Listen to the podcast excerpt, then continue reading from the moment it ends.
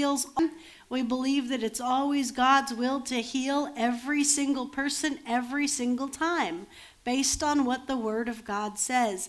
We didn't make it up. We just looked at the Word and we've examined the Word and we've examined the will of God in the Word, and we saw that Jesus Christ is the express image of God the Father. It says that in, in Hebrews. It says Jesus is the exact representation of the Father. And we know that Jesus Christ went about doing good and healing all who were oppressed of the devil. We've seen it. Jesus healed multitudes of people, and every person that came to Jesus Christ for healing received healing. There isn't one incidence in the Bible of somebody coming to Jesus and him saying, I'm not going to heal you now. I'm trying to teach you a lesson. I'll heal you in six months from now. That is made up. That is fantasy. And, uh, you know, I've heard a pastor say that's in first imaginations. That's where that is. It's not in the Bible, it's in your imagination. And, you know, we can, we can suppose and wonder why um, ministers make up doctrine like that, but what it all comes down to is unbelief. It all comes down to I'm praying for somebody and nothing happened, and I need a good excuse to save face to make up a reason why nothing happened, and therefore they start making up doctrine. They start supposing things, or maybe they get a specific word for an individual and make it into a doctrine. But we can never do that. All of our doctrine has to come from the actual Word of God, has to come from the Scriptures. In order for something to be scriptural, you have to have a scripture for it. Amen. You can't just have an experience. Experiences are all over the place. We don't know why you experience the stuff that you do. Um, you know, God does know why you experience the stuff that you do, but without a word from Him, we probably couldn't tell you why unless it's in the Word and laid out in the Word. But His Word is truth, everything else is a lie. Amen.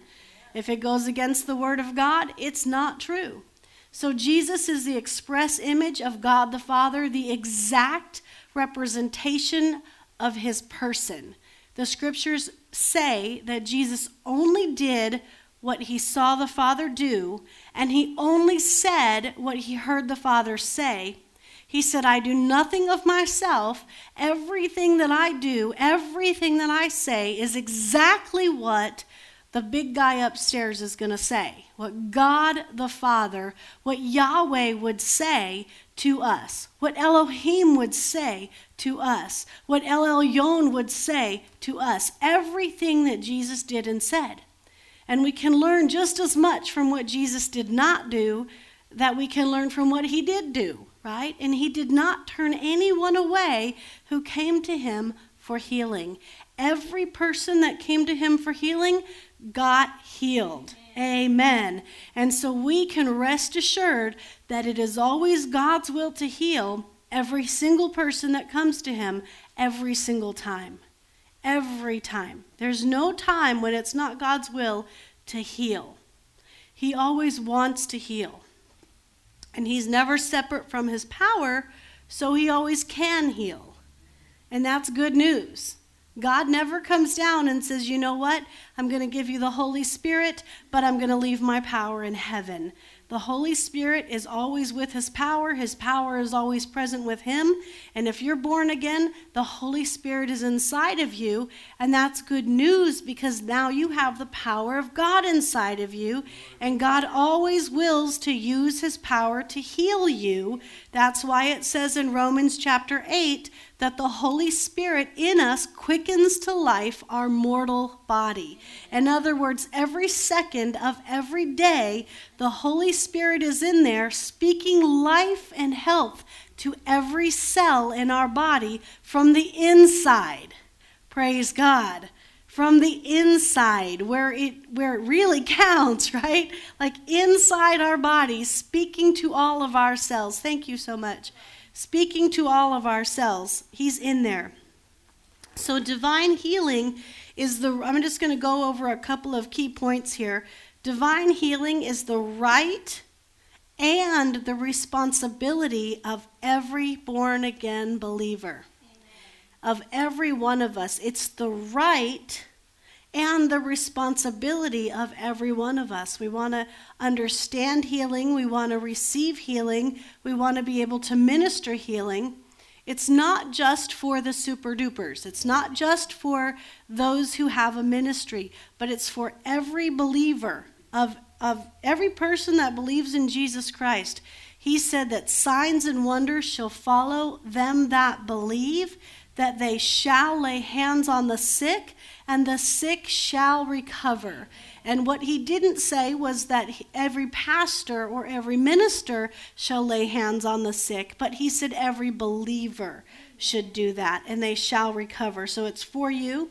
Any hindrance to healing um, of a child of God is not from God any hindrance to healing at all, if you've prayed and haven't received, or if you've prayed for someone and they haven't received healing yet, any hindrance at all is not from God.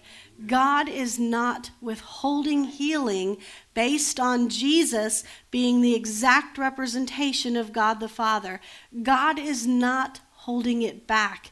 In fact, Hebrews actually says that God, who did not spare his own son, how will he not now, with Jesus Christ, freely give you all things? If he is going to take his son and let his son be crucified on the cross for you and, and take those stripes beforehand and those lashes on his back for your healing, why would he withhold it from you? He would not withhold it from you. He did that before you were born, before you made any mistakes. He already settled it in heaven that you are the healed of the Lord. It's already settled in heaven. We just need to settle it right here in the earth. Amen. So, um, any hindrance to healing at all is not from God. God is not trying to stop you from receiving healing. He's also not trying to stop you from ministering healing. You may feel the desire to pray for someone, and then you may feel afraid to pray for them based on what if you get it wrong? What if nothing happens? What if nobody, you know, what if you look like a fool? Etc., etc. But that is not God stopping you from ministering healing to someone. That's you stopping you. It's not God. Um, God is not our problem, He's our help. He's not the problem. If there's healing that's not taking place, if there's sickness that's manifesting, it's not God's fault. God can't give you what He doesn't have. He doesn't have sickness in heaven. When we just think about heaven for a minute, the perfect will of God is going on in heaven at this moment, and there is zero sickness and zero disease in heaven. Nobody in heaven is being taught a lesson through cancer or through sickness or through uh, joint pain or through a blood disease. Nobody in heaven is being taught a lesson through sickness of any kind. And nobody on earth is being taught a lesson by God through sickness of any kind at all. So we got to take that thinking and just throw it out. It's wrong thinking. It doesn't line up with Scripture. God, God has many other ways to teach you. In fact, it's the Word of God that is what is going to train you in righteousness and convict you and, and help you and train you here in the Word. It's the Word that He sent that's going to train you up. It's not sickness. It's not sickness and disease. You wouldn't go to a public school and have a teacher handing out the flu saying, I'm going to teach you math by you experiencing this flu. You know, you would put that teacher in jail, right? That would be ridiculous. I would hope we would put that teacher in jail. And yet we blame God for sickness. We think, oh, God's trying to teach me to be more humble. No, He's not. He's telling you to be more humble in the Word. He's giving you His grace so that you can be more humble, but He's not making you sick in order for you to be more humble. Just stop being prideful. Amen. That's easy enough, right? Just say, you know what? I don't know everything. I resign from superintendent of the universe. I don't have to know everything. I don't have to do everything. I don't have to be everything. I just have to be the best me that God created me to be. God's not trying to teach me how to be humble through sickness or through disease or through pain or through suffering. I may learn how to be humble through those things, but I'm telling you, there's a better way. Just be humble. Amen. Just do it. but uh, John 10 10 says that the enemy comes to kill, to steal, and to destroy. But Jesus Christ has come to give us life and life more abundantly. That's John 10 10, chapter 10, verse 10. It's the enemy that comes to kill, steal, and destroy. Sickness is killing. It's stealing, it's destroying. Sickness will steal your health. Sickness will steal your money because you have to go to the doctor. Sickness will steal your money. It'll steal your time. It'll steal your relationships. You could be out meeting people. You could be out doing the call of God on your life, but you're sitting there sick. It's, it's stealing away from you. If you get sick enough, it could kill you. It could kill relationships. It could kill your finances. It's trying to destroy you. Sickness is trying to destroy you. And the enemy is the one who comes to kill, to steal, and to destroy. God never comes to kill, steal, and destroy. God only comes to give us life and life more abundantly. Amen. There's nobody that I know of that says, I feel so much better now that I'm sick. I have more energy now that I'm on my deathbed. That's just more vitality now that I'm ill. That's, that just doesn't happen. It's because it's a stealing away of your life. And it's the enemy who's at fault. It's the enemy who's doing it. It's even if you participated with the enemy, partnered with the enemy, and got yourself in that situation, it's still the enemy coming to kill you, coming to steal from you, coming to destroy you. And we know that because before the fall, there was no sickness and no disease. And in heaven currently, there is no sickness and no disease, nor will there ever be any sickness or disease in heaven, where the perfect will of God, where God really reigns, there's no sickness and there's no disease. There's none of it. And if we'll let God really reign in every area of our life, we will walk out of sickness, we will walk out of disease, we will walk out of destruction so easy. So easy. It's not hard for God. It's not hard for us to receive healing. We just have to make sure we're in line with God in every area, you know? And will receive healing, will walk out of sickness and disease. So, Amen. any hindrance to healing is from the enemy and it's on his part. Amen. Another point any sickness or disease can be overcome by any believer if they exercise faith and power. Any sickness, any disease, even death itself, can be overcome by any believer if they will exercise faith and power. That's at any sickness, any disease, any death, any destruction, any, any work of the enemy can be overcome by any believer if they'll exercise faith and power to overcome that. So the enemy is not a serious hindrance and can be overcome by any Christian if you use the tools that are given to you by God, the tools and weapons that are given to us by God. The scriptures tell us that the weapons of our warfare are not carnal, but they are mighty through God to the pulling down of strongholds, right? The pulling down of strongholds, and those strongholds are our way of thinking. What our view and what our opinion is about sickness, about disease, about poverty, about ourselves, or about God. We have weapons to pull down those strongholds, to destroy the works of the enemy.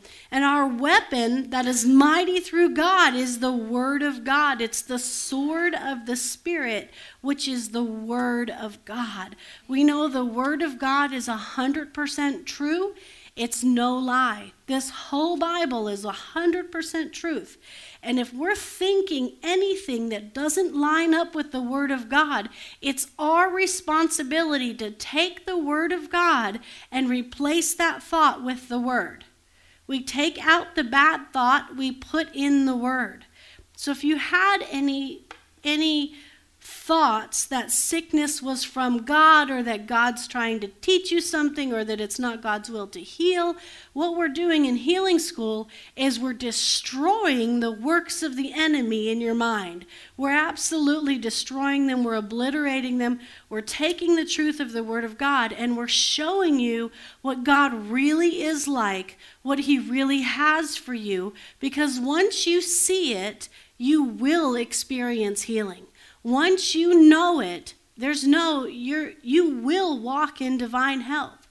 Instead of going from miracle to miracle, you'll just walk out a much healthier life than you would have if you didn't know it.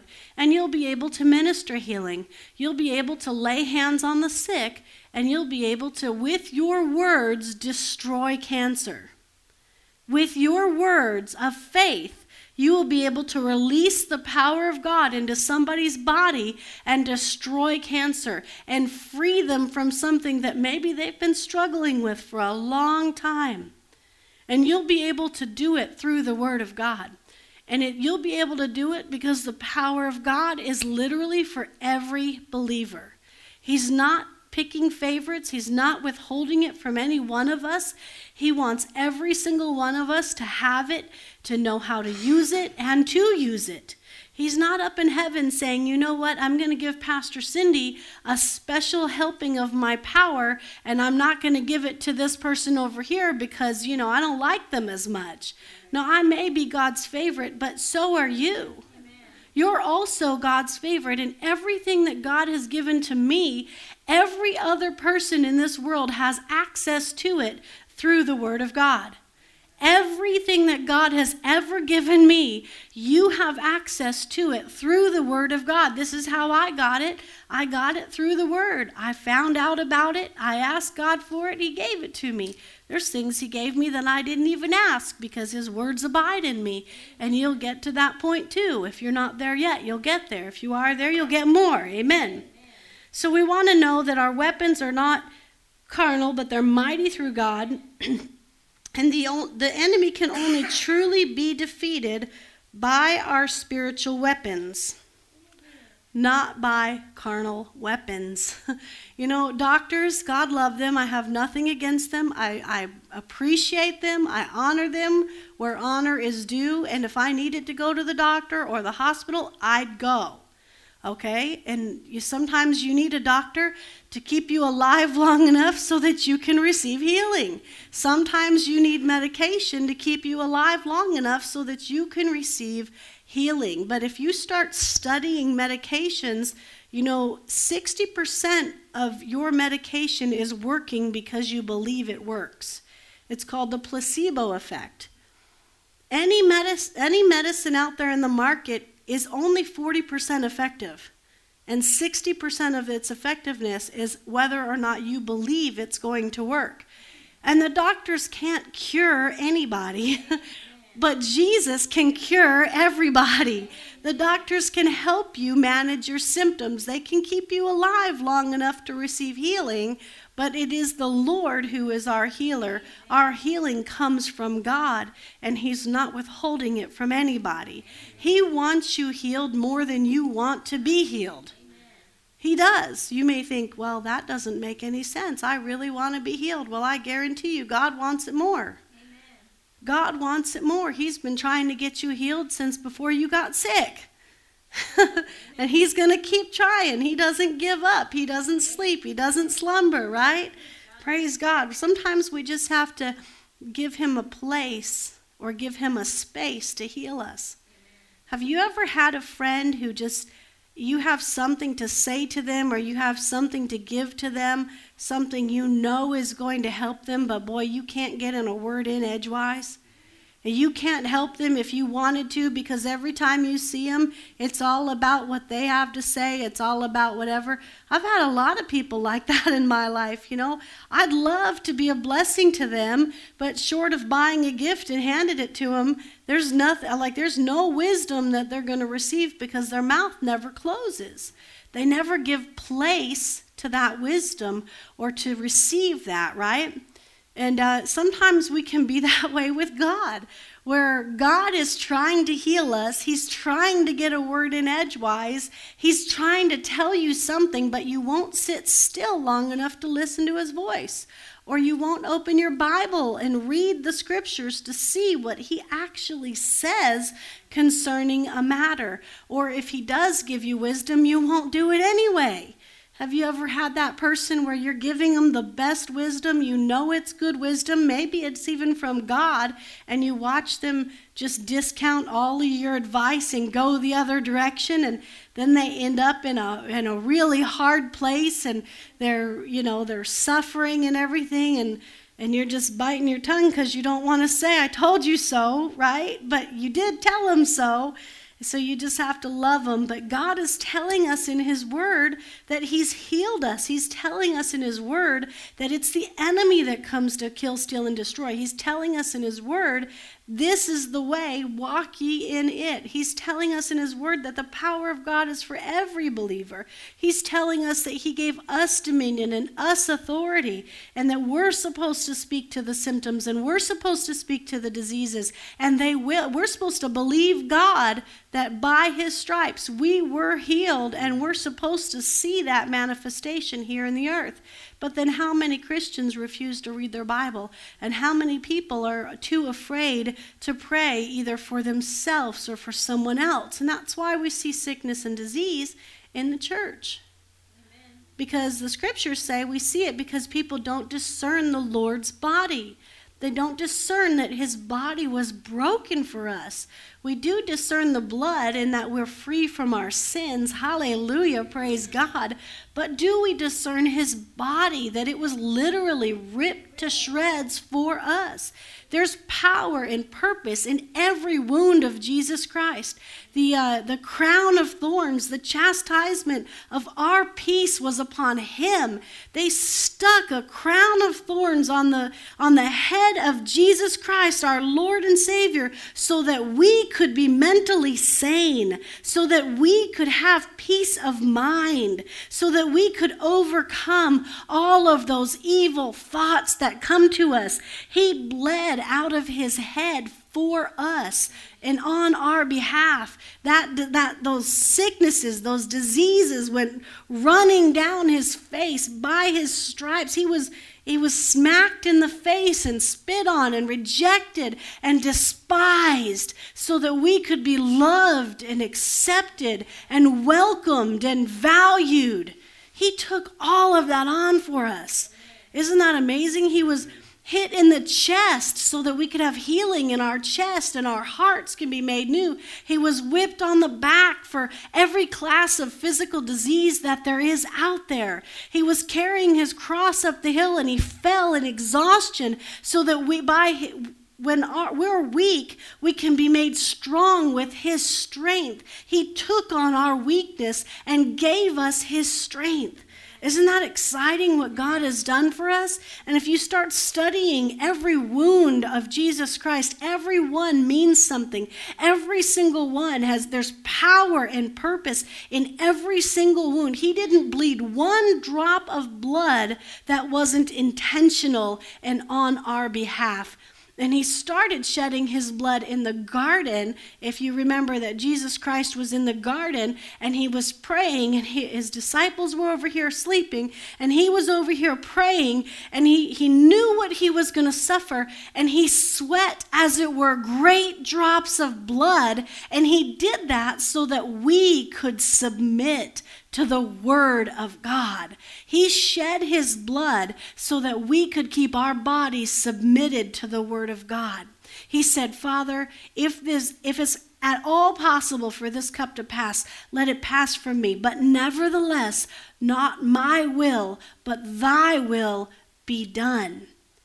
And he did that so that we can say, Lord, I submit to you. I submit to your word. By the blood of Jesus, there is grace for me to submit myself to your word. There's grace for me to lay down my physical body and my life to do your will in this earth. There's grace for me to do it because you shed your blood. And all the blood that he shed, he was you know, when people crucified people and when they were whipping them and giving them lashes, they gave them 39 lashes because 40 was meant to kill you. And 39 was the, the number right before death. Like if they hit them one more time in a physical body, a normal physical body, one more lash would kill a person. That's how badly those lashes were. And he, he took on all 39 of those lashes, and he was bleeding from the head, from the crown of thorn. He was bleeding from the, the beating. They, they beat him up, they slapped him across the face, they you know, they got him right here in the face so that we could be the mouthpiece of God. They got him on his back and then walked him up the hill and the cross. You know, he bled all over Jerusalem. And it's proof that the Holy Spirit kept him alive because he lost so much blood. It was a miracle that he even made it up to that cross and that he even made it alive after they nailed his hands and feet to the cross. It's a miracle that he was kept alive that whole time with his blood pouring out of him on that cross. He was kept alive on our behalf kept in that state of suffering so that we don't have to be in that state of suffering. God kept him alive, kept him going through that excruciating pain so that you and I don't have to go through that excruciating pain. He was crucified on our behalf. He was raised to new life for us, and we were raised to new life with him. Amen. And because of that, He gave us His strength. He gave us His healing. He gave us His vitality. He gave us His peace, the very peace that He walked the earth with. In John 14 27, He says, Peace I give to you, my peace I give to you. Not as the world gives, give I unto you. In other words, there's no strings attached, and He's not taking it back. He gives it to us, and then He says, Don't let your heart be troubled, neither let it be afraid. And He can say that because it's the very peace that He had when He went to the cross. He didn't go to the cross complaining. He didn't go to the cross afraid. Knowing what he was going to suffer, knowing he was going to be beaten, tortured, whipped, crucified, knowing he was going to hang there on the cross, and he stayed alive until he said, It is finished. He stayed alive. He, he even said in the Bible, No man takes my life from me, but I lay it down. In other words, the crucifixion didn't actually kill him. Do you understand what I'm saying? The crucifixion didn't actually kill Jesus Christ, but when he was hanging there, when he had suffered all that was necessary for him to suffer, for you and I to have life and physical health and life more abundantly and forgiveness of every possible sin and walk in perfect peace and walk in divine health. When he finished all of that, he said, Father, forgive them. They don't know what they're doing. And he said, Father, it is finished. Into your hands I commit my spirit. It is finished. And he gave up the ghost. He gave it up. In other words, if there was more to suffer, he would have stayed. He would have stayed if there was more to suffer. It shows us in the scriptures also that he could have called down legions of angels at any time. He could have looked up and said, You know what, God? This crown of thorns is more painful than I thought it would be. Why don't we just wipe out the human race and start over? I'm really not up for this beating I'm about to take. I'm really not up to pull cancer off of every single person that's ever going to have cancer. By his faith, he pulled it off of every single one of us. By the faith of God, disease was pulled out of our physical body and put on him. So much so, every disease for all people, for all time, was put on the Christ so that when they took him off the cross, he was unrecognizable as a man. He didn't even look human anymore. We like those pretty pictures of Jesus with the with the crown of thorns and he, you know, you can still see that he's a man, but the Bible says he was unrecognizable as a man. He suffered so much. And then he was in the tomb wrapped up unrecognizable as a man. And then the Holy Ghost after the the time appointed, the three days, the Holy Ghost raised him up from the dead and made his physical body completely recognizable as a man, health and wholeness in every area, so that he could live. And we were raised to that same healthy vitality, new life, just as our Lord and our Master Jesus Christ. We were raised to new life with him, so therefore we were healed. We are healed, and we have access to that new life here and now. Amen. Praise God. He's such a good God. So those are that's just opening. Now I'm going to get to my message. Praise God. He's so good. I want to look at um, the paralytic in the man borne by four, I guess you could say. We'll start in Mark chapter 2. We'll get into the word. Whew, thank you, God. Thank you for your truth. Matthew, Mark, Mark chapter 2. Hallelujah. Mark chapter 2, we're going to read verses 1 through 12. We're going to look at this miracle because what we've noticed is God is no respecter of persons. What God will do for one, he'll do for all, right? And that he doesn't change. God doesn't change. So what he did for them there, he'll do for us now. Hallelujah. Mark chapter 2, it says, And again, he entered into Capernaum after some days, and it was noised about that he was in the house. And straightway many were gathered insomuch that there was no room to receive them, no, not so much as about the door, and he preached the word unto them. So Jesus is preaching, and it's absolutely packed. There's no room. Everyone is in the house. There's not even room to stand back by the door. There's just no room. It's completely full. Jesus is preaching. And it says, And they came to him, bringing one sick of the palsy, which was borne by four. In other words, this man was laid out on his mat, and four people were carrying him, trying to get in, but there's no room for them to get in. They can't get to Jesus at this point in time. And when they could not come near unto him for the press or for the crowd, they uncovered the roof where he was, and when they had broken it up, they let down the bed wherein the sick of the palsy lay. When Jesus saw their faith, he said unto the sick of the palsy, Son, thy sins be forgiven thee. But there were certain of the scribes sitting there, and reasoning in their hearts. Why does this man thus speak blasphemies? Who can forgive sins but God only? There was a lot of people there. There was no room for these people to come in. They could have walked away and said, you know what? I guess it's not God's will to heal. There's no room in the meeting. But instead of doing that, they took this paral- paralyzed man in his bed to the roof can you imagine carrying somebody up the roof? A lot of people a lot of people won't come to a healing meeting if they don't get a comfortable chair to sit in. They won't come to a healing meeting if they don't get a front parking space. They won't come to a healing meeting if, you know, if anything happens. And these guys are taking their paralyzed friend into this healing meeting and to hear Jesus, and there's no way for them to get in. And they're start they're looking around and you know what? Let's take them on the roof.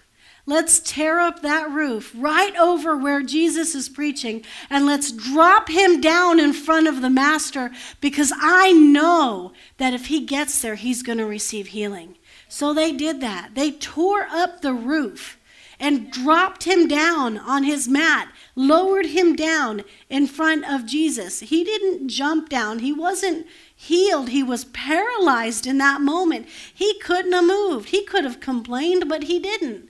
He could have told his friends, no, no, it's okay. You know, there's no room in that meeting for me. All those scribes are in there sitting down. All the, the good, smart people of the day are there. I'm just an outcast. I'm just going to.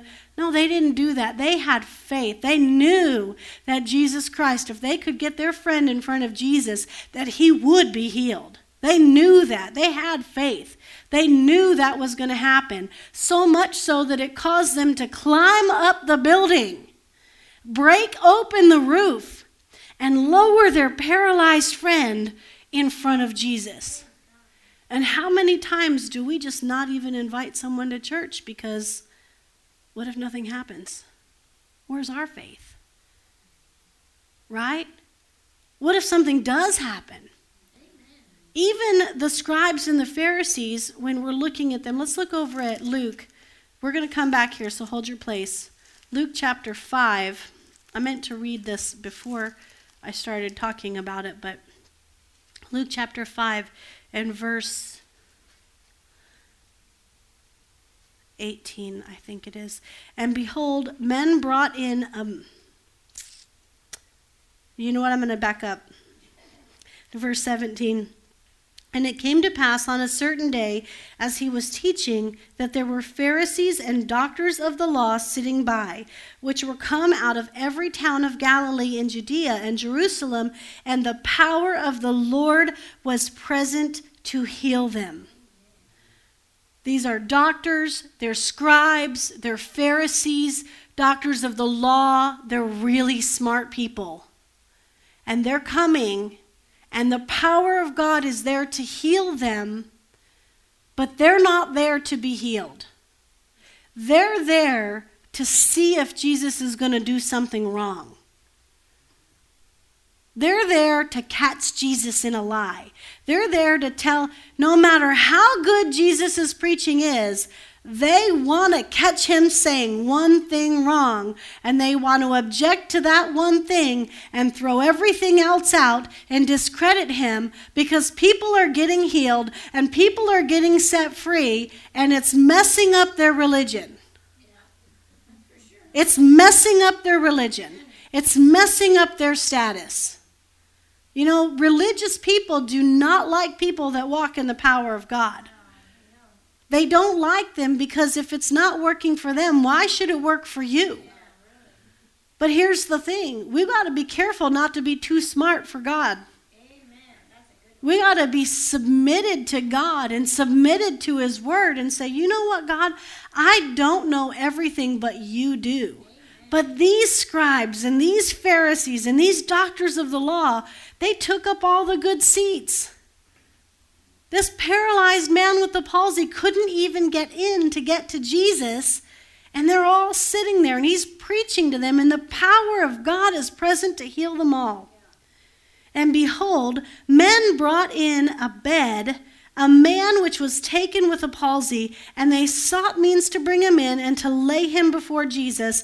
And when they could not find by what way they might bring him in because of the multitude, they went up on the housetop and let him down through the tiling with his couch into the mist before Jesus. They let him down with the bed that he was laying on. So they had to take him and the bed up to the roof, tear up the roof while Jesus is preaching, and then with the bed lower him down in front of Jesus Christ. because all of those judgmental people were sitting there, taking up the good seats. And when he saw their faith, when Jesus saw their faith, he said unto him, Man, thy sins are forgiven thee. And the scribes and the Pharisees began to reason, saying, Who is this which speaks blasphemies? Who can forgive sins but God alone? But when Jesus perceived their thoughts, he answering said unto them, What reason ye in your hearts? Whether it's easier to say, Thy sins be forgiven thee, or to say, Rise up and walk but that you, scribes and Pharisees and doctors of the law, but that you may know that the Son of Man has the power upon earth to forgive sins, he said unto the palsy, I say unto thee, arise, take up thy couch, and go into thine house. And immediately he rose up before them, and took up that which whereupon he lay, and he departed to his own home, glorifying God. And they were all amazed, and they glorified God, and saying, and they were filled with fear, saying, We have seen strange things this day. We have seen some strange things this day. Now, they were expecting something to happen. That's why the multitude came. They didn't know what was going to happen, they were judgy and wanted to find Jesus doing something wrong. And when you read about the scribes and Pharisees, man, they really were trying to find something wrong with Jesus. When they got when Jesus was healing a man with a withered hand, he was going to do it on a Sunday and he was preaching on a Sunday and the scribes and Pharisees were like, "Hey, it's Sunday we are going to go and see if he's going to do a work and break the Sabbath on a Sunday and heal that hand because we know he's going to heal. Because the scribes and the Pharisees, even though they were judgmental, they had faith and they expected wherever Jesus goes, somebody's going to be healed. Maybe everybody's going to be healed. But wherever Jesus is, there's going to be healing. Wherever the word is preached, there's going to be healing. There's going to be signs and wonders following every single time Jesus is involved. And they came to try to trap him.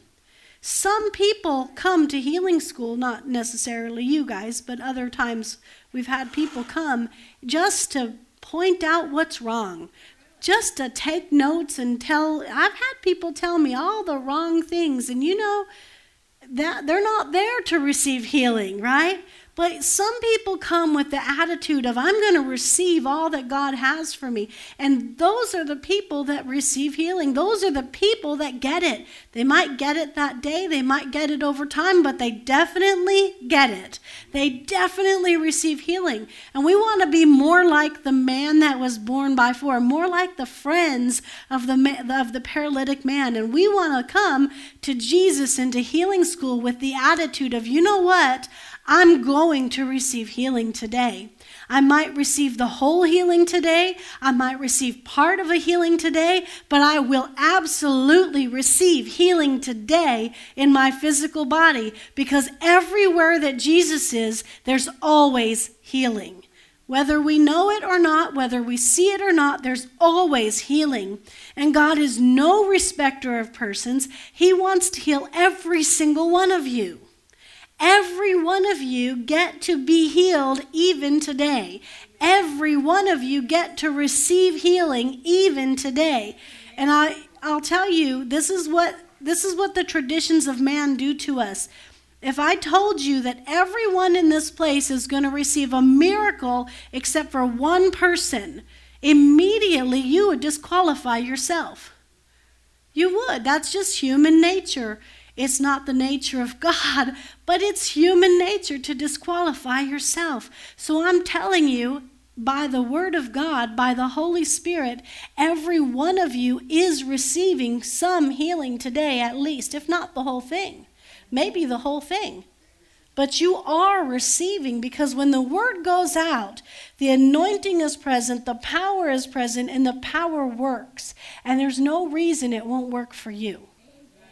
There's no reason it won't work for you.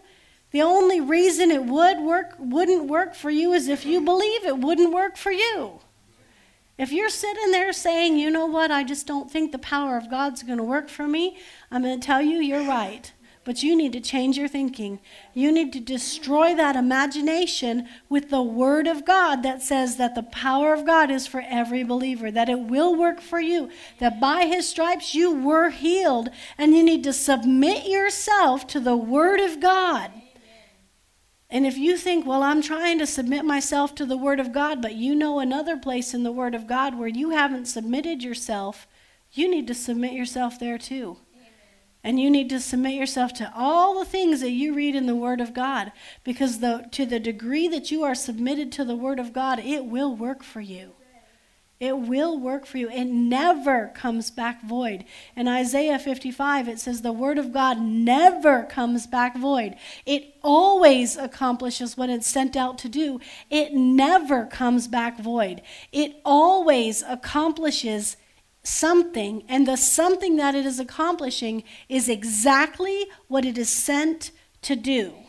And Psalms 107:20 says that God sent his word and it healed you and it delivered you from your destructions. And since God already sent his word and it already healed you, it will always accomplish what it sent out to do. It will never come back to God and say, "You know, God, I know I'm the word that you sent to heal, but it just doesn't work for this particular person because of a reason. It's never going to do that. God says, My word always accomplishes everything it's sent out to do, and it always will. It will never come back to God void. That means it will accomplish. That means the word of healing is near you, it's in your mouth. The word of salvation, the word of healing is with you, in you, and working in you at all times. It will accomplish what it's sent out to do. It will accomplish it. We just want it to accomplish it faster. Amen. And it can when we give God place and allow Him when we come to him instead of coming like a Pharisee. Well, although even the Pharisees had faith, they knew something was going to happen. They just didn't think it was going to happen to them, and it didn't. The power of God was present to heal them all. They weren't seeking healing, they were seeking to get Jesus in trouble. But, anyways, praise God. I, I want to um, finish reading here in Mark chapter 2. In verse 5, Jesus saw their faith, and he said unto the sick of the palsy, Son, thy sins be forgiven thee. But there were certain of the scribes sitting there and reasoning in their hearts, Why does this man thus speak blasphemies? Who can forgive sins but God only? And immediately, when Jesus perceived in his spirit that they so reasoned with themselves, he said unto them, why reason ye these things in your hearts? Whether is it easier to say to the sick of the palsy, Thy sins be forgiven thee, or to say, Arise up, take up thy bed, and walk?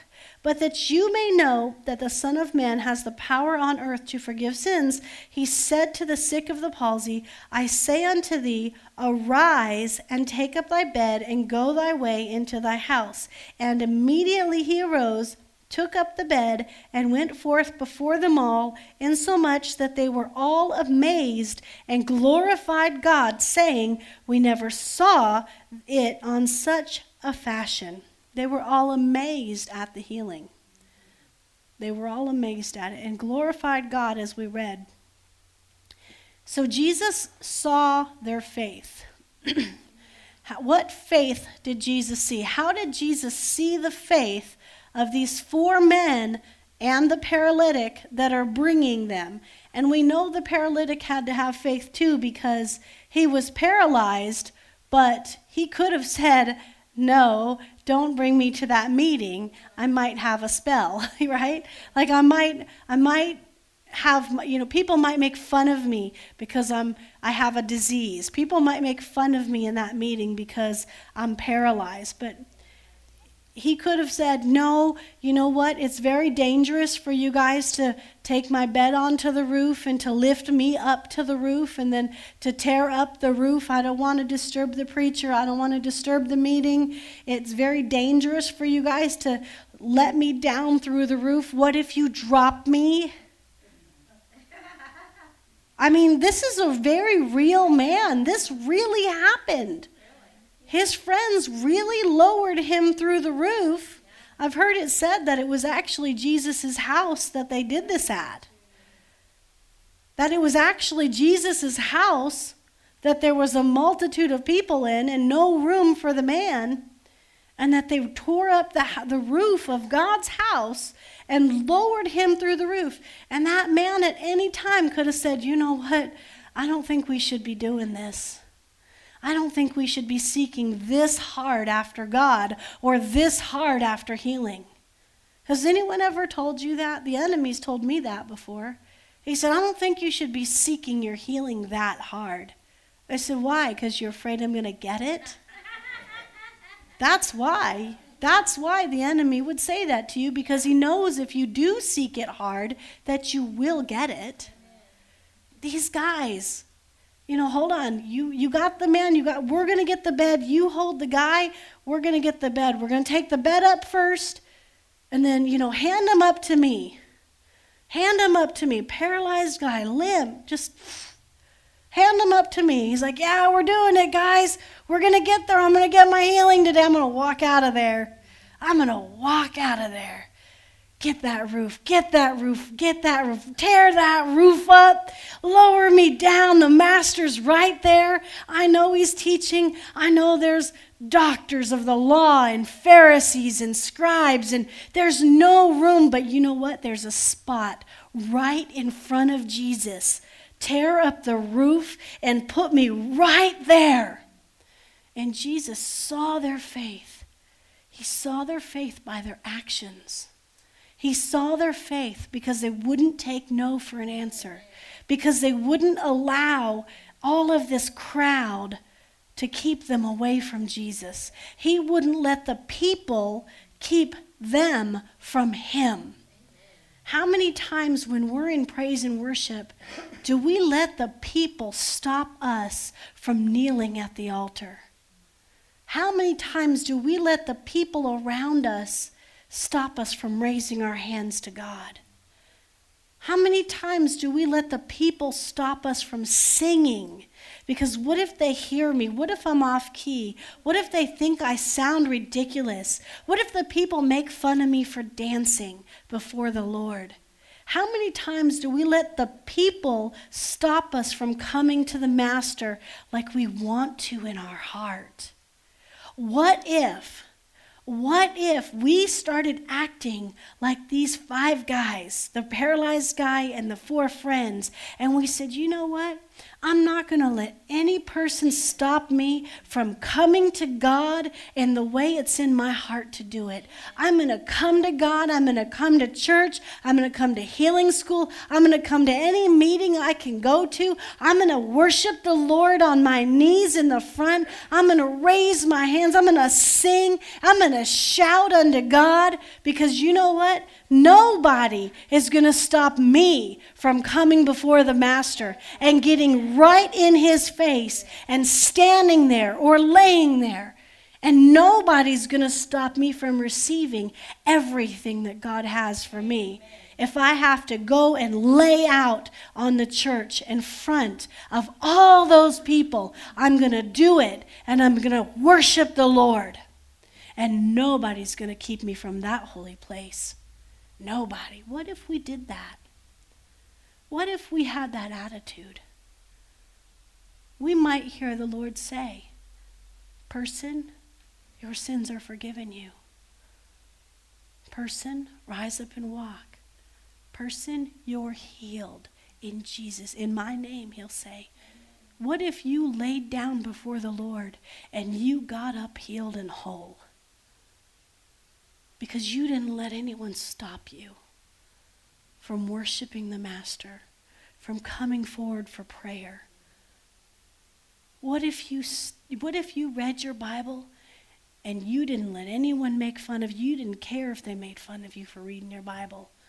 What if you said, you know what? You got a problem. You may not want to get before the Master, but I do. And you better get out of my way because I'm going before the Master.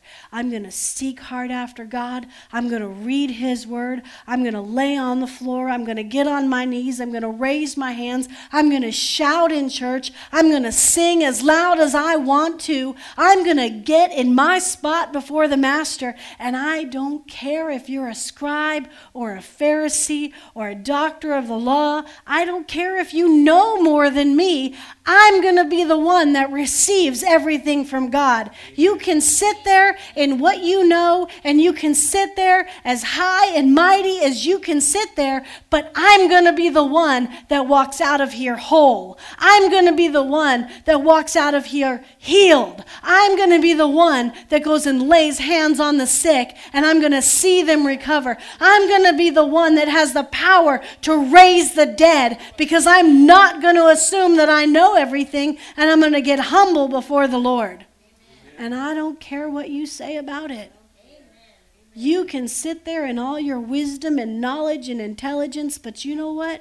I'm going to make the power of God work in my life, and I'm going to seek God until it does. And I'm going to seek Him over and over and over. And I'm going to press in, and I'm going to press down, and I'm going to kneel down, and I'm going to humble myself, and I'm going to read the Word, and I'm going to pray, and I'm going to study the Word. And I don't care what you say about your doctrine, about your traditions, about what you think you know about God. I'm going to seek God Himself and I'm going to experience everything that God has for me, whether you experience it or not.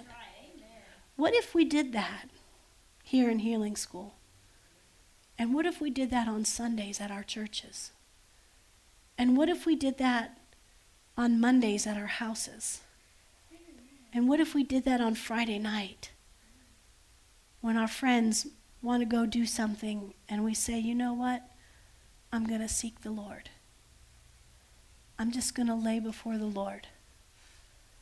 What if we did that? We would get what this man got. Because every person that came to Jesus got healed. Every person that seeks after the Lord will find him. Everyone. Every person that will seek after the Lord through his word will get revelation. Everyone. I don't care how smart you think you are or how smart you think you aren't. If you come at the word with a humble heart, you'll get to know something about God that you didn't know about him before. You'll see something you've never seen before. It'll bring life to your body It'll bring health to your flesh. It will heal you. It'll cause you to be healed. There's nothing stopping you from receiving healing. You're not broken. Your receiver's not broken. It's not not going to work for you. It will work for you. You will receive healing. You will be made whole. Your relationships will be restored. It will happen. It will happen. It's impossible for it not to happen because you've prayed, you've asked, you stand in faith, you believe. Who cares if you haven't seen it yet? That doesn't mean you can't pull it into existence today with your faith. These men, these five men, did something. They knew that Jesus was there and it's time for healing, and I'm going to get healed if I get there to Jesus. And there was all this multitude stopping them, and all these proper people that they could have been embarrassed by. And they didn't let any of it stop them. And Jesus saw their faith because he saw their faith by their works, by what they did, by how they sought after him, about how they didn't let anything stop them from getting in front of the Master, about how that paralyzed guy he didn't let it didn't stop his friends from hauling him up the side of that house. Man, it's just hard to believe. I mean, it really happened. We know it happened.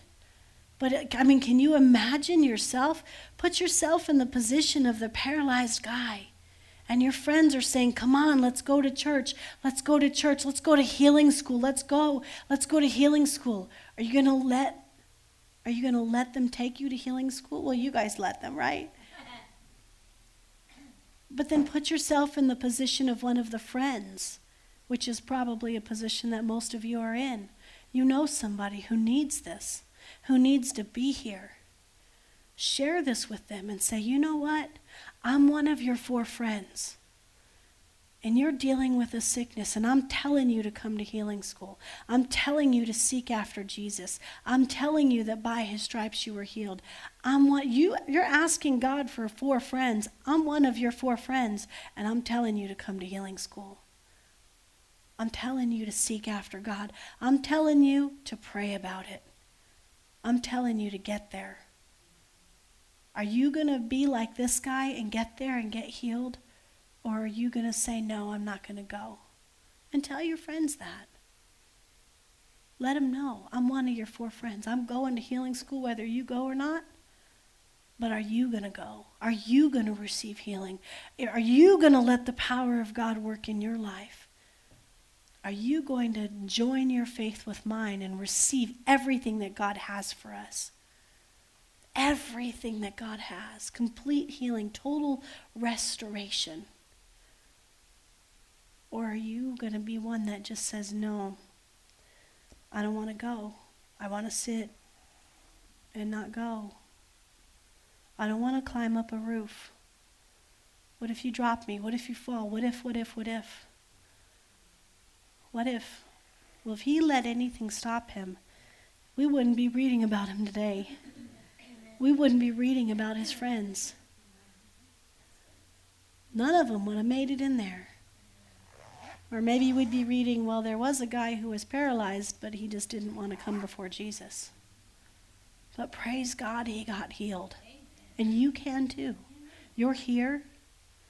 The power of God is present to heal you. You're here. I'm here. The Holy Spirit's here. Amen. We're just going to take a minute and give God a little more place. Is that okay? We're going to give him a little more space. If you need to stand up, you can. If you want to come to the altar, you can. Um, I don't know if Ryan's still here. Ryan, are you still here?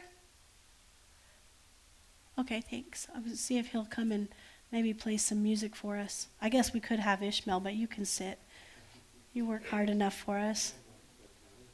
Um, well, let's give God a little bit more place to heal. Can you just play something? You can play healer if you want, or some other things. Father, we're going to give you place to do your work today. We're going to give you space to heal us just a little bit longer. We know you're present. We know you love us. We know you want to heal us. We know you're able to heal us. And here we are, Lord. We had things that came against us so we wouldn't come today, but we chose to come today we're just like that man. And we're just like his friends that said, you know what? We're going. And maybe this place isn't packed like it was for Jesus, but we didn't let that stop us either. We came anyway. And we thank you, Lord. And here we are before you, laying out in our spirits, laying out before you. Here we are. And we hear you say, your sins are forgiven you. Rise up and walk and be healed.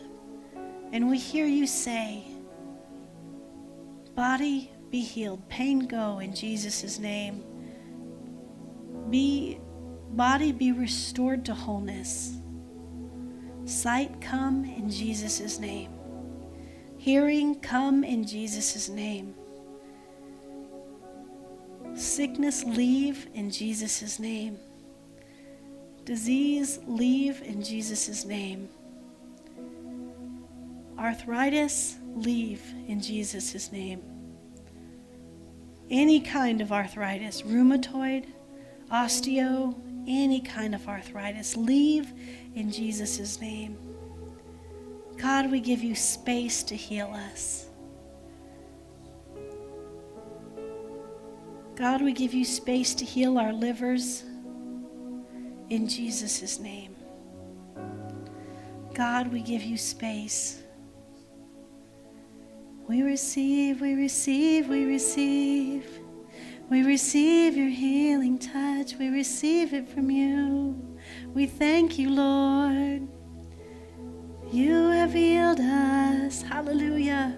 We receive, we receive, we receive, we receive. We receive all you have for us. Jesus. Jesus. Jesus. Hallelujah. Just sing Jesus if you will. Just sing Jesus.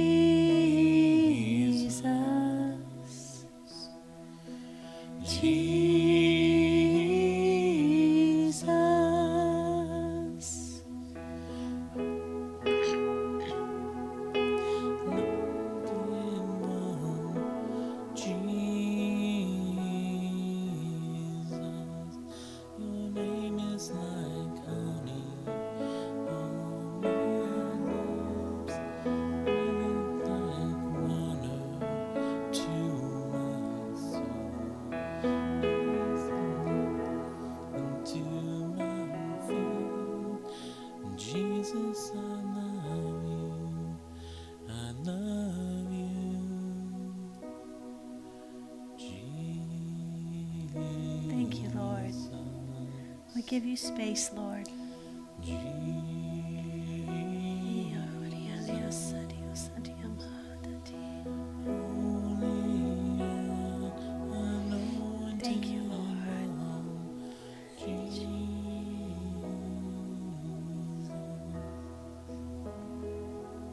Thank you, Lord. We give you place to heal us.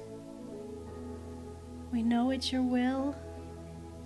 We know you can. We know you want to. And we're here before you. We're here like that man of with that had the palsy but now is healed. Here we are. We hear you say, Your sins are forgiven you. We hear you say, Rise up and walk. We hear you say, Be healed. Be made whole. We hear you say, This affliction shall not rise up a second time. We hear you say, Today is the end of that disease. Today is the end of that suffering. Today is the end of that pain. Today is the end of it. And we thank you for it, Lord. We worship you. You're so good.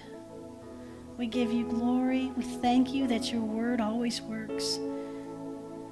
Thank you, Lord, that you have caused healing to happen in our physical bodies today. Thank you, Lord, that you are doing a work in us. Thank you, Lord. We trust you, God, according to your word, that you who began a good work in us, and healing is a good work, that you will see it through to completion. We thank you for that, Lord. In Jesus' name, amen. Amen. Thank you, Lord. Thank you, Lord.